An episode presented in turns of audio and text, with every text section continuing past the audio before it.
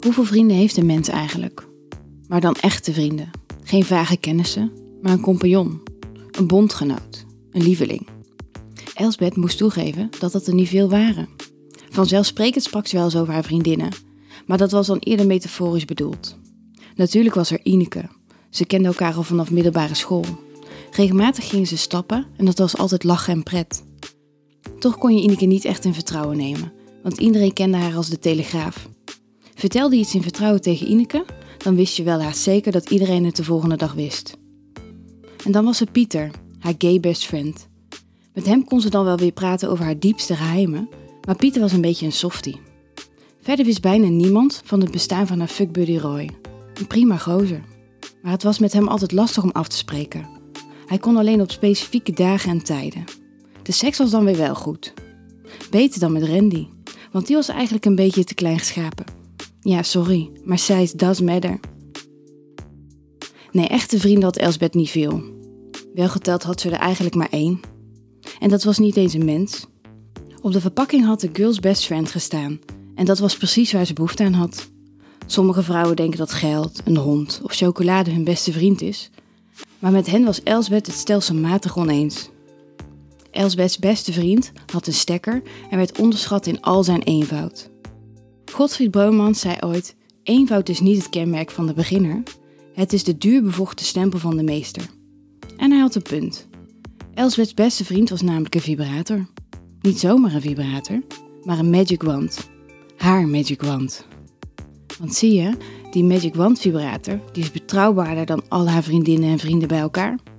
Hij ziet eruit als een massageapparaat voor zere spieren en dat maakt hem discreet.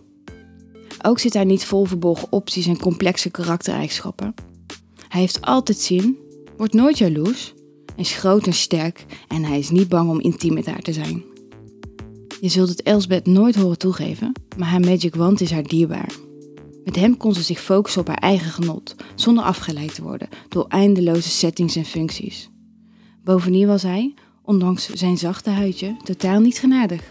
Geen soft gedoe, maar gewoon bam, regelrechte stomend hete seks. En dat terwijl hij eind jaren 60 geboren is en Elsbeth een kind van de jaren 80 was. Hij was haar rijpe, ervaren minnaar. Haar Magic Wand werd ook wel de Cadillac onder de vibrators genoemd, maar dat deed Elsbeth niet zoveel. Voor haar hadden auto's en seks zeer weinig met elkaar te maken. Hadden ze hem de Manalo Blanik onder de vibrators genoemd, dan had ze het nog gesnapt. De eerste keer dat Elsbeth de Magic Wand zag, was een jaar of 22. Het was niet direct liefde op het eerste gezicht. Eigenlijk vond ze maar lelijk. Groot en zwaar. Totaal niet sexy. Bovendien maakte hij meer geluid dan de grasmaaier van haar vader. Daarom richtte ze zich in eerste instantie op de Tarzans en kleine bullet vibrators. Dat werkte prima, tot die kapot gingen. Maar echt indrukwekkend waren ze geen van allen. Pas jaren later, toen Elsbeth voor het eerst een dertiende maand ontving, besloot ze voor de degelijkheid van de Cadillac te gaan. Ze kon zich de eerste keer goed herinneren. Ze duwde de heftig trillende kop tegen elk lichaamsdeel, behalve haar intiemste plekjes.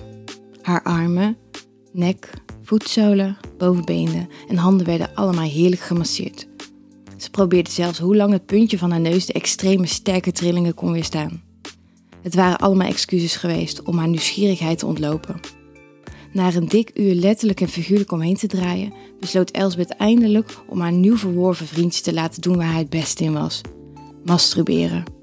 Vanaf dat moment was Elsbeth verkocht. Nu, jaren later, is Magic Wand nog steeds haar beste vriend. Hij is niet versleten en hoeft nog lang niet met pensioen. En ja, Elsbeth heeft ook nieuwerwetse vibrators die ze kan laten bedienen via haar smartphone, met honderden patronen en geweldige vormen. Maar de eenvoud en kracht van haar aller allerbeste vriend verveelt gewoonweg nooit. Bij hem is een orgasme verzekerd. Ze heeft zelfs wel eens een trio met de Magic Wand en haar vriendje. Want zelfs daar schikt hij niet voor terug. En de herrie? Ach, haar buren zullen waarschijnlijk geloven dat het de stofzuiger is. Ze zullen hooguit denken dat haar huis smetteloos schoon is. Wil jij nou meer spannende verhalen? Luister dan naar Charlie's Avonturen, een podcast van Easy Toys.